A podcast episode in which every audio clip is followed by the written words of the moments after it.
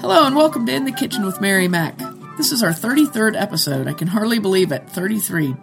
Never thought we'd make it this far. I think that's a good sign in podcasting because they always have these cutoff numbers. Like if you get past seven, that's really good apparently.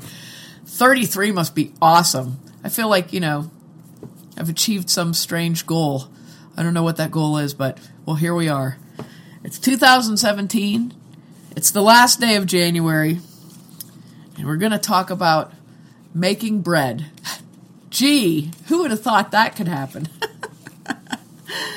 So I got a, I got a um, desire, I'll say, to make some pumpernickel bread. So I got out one of my Mary Mac Bakehouse bread mixes, which happened to be pumpernickel, which is good because that's what I wanted to make. And I whipped it up last night. It came out really nice. And one of the things, um, if you if you like pumpernickel bread, it's hard to find anymore. It seems like if you don't go, like, I don't know, if it's not around Easter or Christmas or a holiday or something, it's like there isn't any pumpernickel bread to be had. A lot of grocery store bakeries sell it, and it weighs about six ounces, and it's not, you know, that to me, a very lightweight loaf of bread does not say anything to me, first of all. But lightweight pumpernickel or rye is like, I don't know. It's it's wrong. It's just wrong. Pumpernickel should have some weight to it. Needs substance. Yes, it's a dense bread. It's a very nice, dense bread. My pumpernickel from the mix, um, my pumpernickel is a dense, soft pumpernickel bread. It's not a hard, not like the uh, Eastern European styles that's that that are um, kind of brick-like. It's not like that. This is a this is a soft bread, but it's very dense. Um, it's very aromatic. I use ground caraway seeds in it and whole caraway seeds. It's nice and dark brown. I'll have some pictures up on my Facebook page to show you. And uh, it's a nice dark brown um, look when it comes out. It's really good.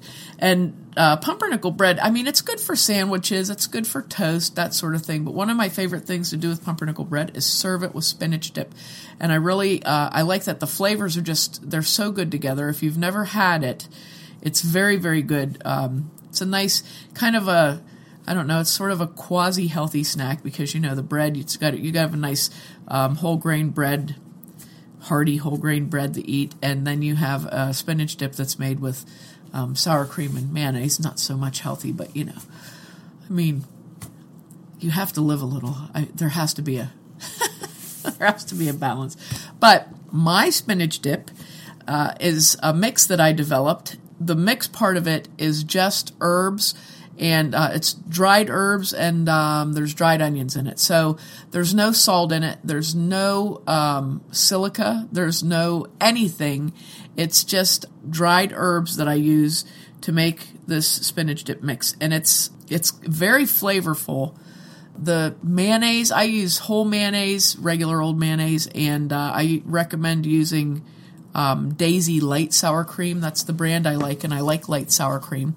It's very flavorful. It becomes very dense once the um, dried herbs have reconstituted in it, and it's just got it. It's really good flavor. We actually use it as a spread on sandwiches. It's very good for that. It has a very, very nice taste and texture. So the pumpernickel and the spinach dip. Um, what do you do with that? Well, here in Western Pennsylvania, a lot of people hollow out a round loaf of pumpernickel bread, and they um, take that piece that you take out of the middle, and then they put the spinach dip in the middle of the bread. That way, all of the bread surrounding that spinach dip soaks in all that flavor. But if you don't like that, because it can, you know, get soggy. Get soggy. Um, one one of the things I like to do is take the loaf and slice it up and then make the slices into smaller pieces, cubes or long strips or whatever, and then just have the dip on the side with it, so you put a little dip on the bread and, and eat it like that.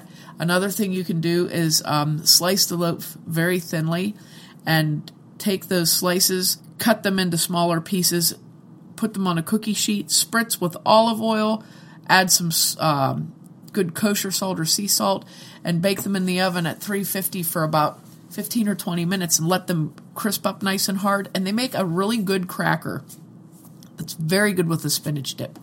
This is a nice, um, I like to make this if I'm if I'm invited somewhere like a picnic or a party or something like that. It's really convenient to make because I can make the bread the night before and um, whip up the spinach dip, put it in the fridge, and then it's ready to go the next day. So I do like it for that. But the bread is so easy to make, and I guess sometimes you might think of, oh, pumpernickel, that's so overwhelming. It just sounds overwhelming to make. Well, um, I have it as a mix. It's available on my store at Mary Mac Podcast dot com. And um, it makes one loaf of bread. It's about a one and a half pound loaf. Everything you need to make it is in the packet except for the water and oil. So the yeast is in there, everything. The mix is made to be made in one bowl. So you just put the dry ingredients into the bowl, add the yeast to that, stir it up, add the water and oil, stir it up, and then I have some additional flour in there for kneading. Add that and knead it, and you're done. Boom.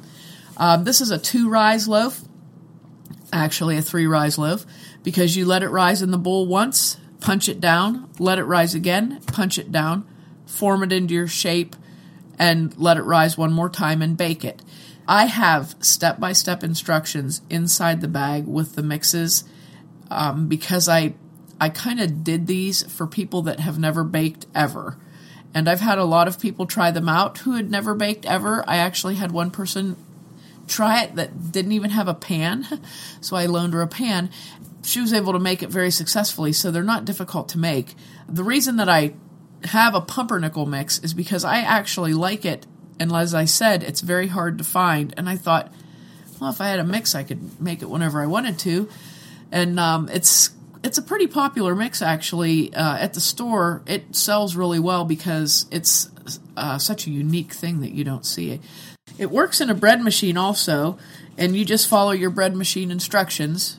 Do it the way yours says. A lot of them have you putting things in differently or whatever, and I've had about a dozen people try um, all of my bread mixes and bread machines, all different sorts of bread machines, and it works every time. So we know it's we know it's good for that. I made the loaf last night. It took me about five minutes to mix it up and knead it. And then rise time, the first rise was about a forty-five minute rise. The second rise was about a half an hour.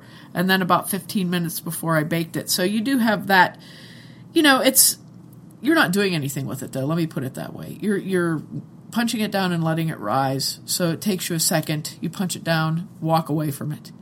Then you come back to it.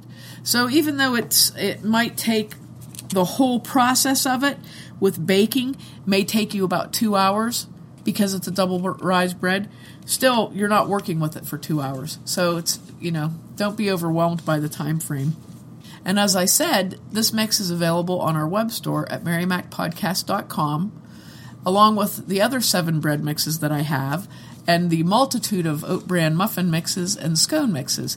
So um, I have a white bread mix, a whole wheat bread mix, uh, multigrain, oatmeal wheat germ, rye, seedless rye, onion rye, and pumpernickel, which is probably six more mixes than any other company makes for bread mixes that I could find. So if you um, get a chance to give them a try, I wish you would because I think you'll really like them. I'll have some pictures up on my Facebook page and Instagram just so you can see what the bread looked like during the process and when it was done, and um, see what the spinach dip looks like also. Thanks for listening if you did, and if you didn't, too bad for you.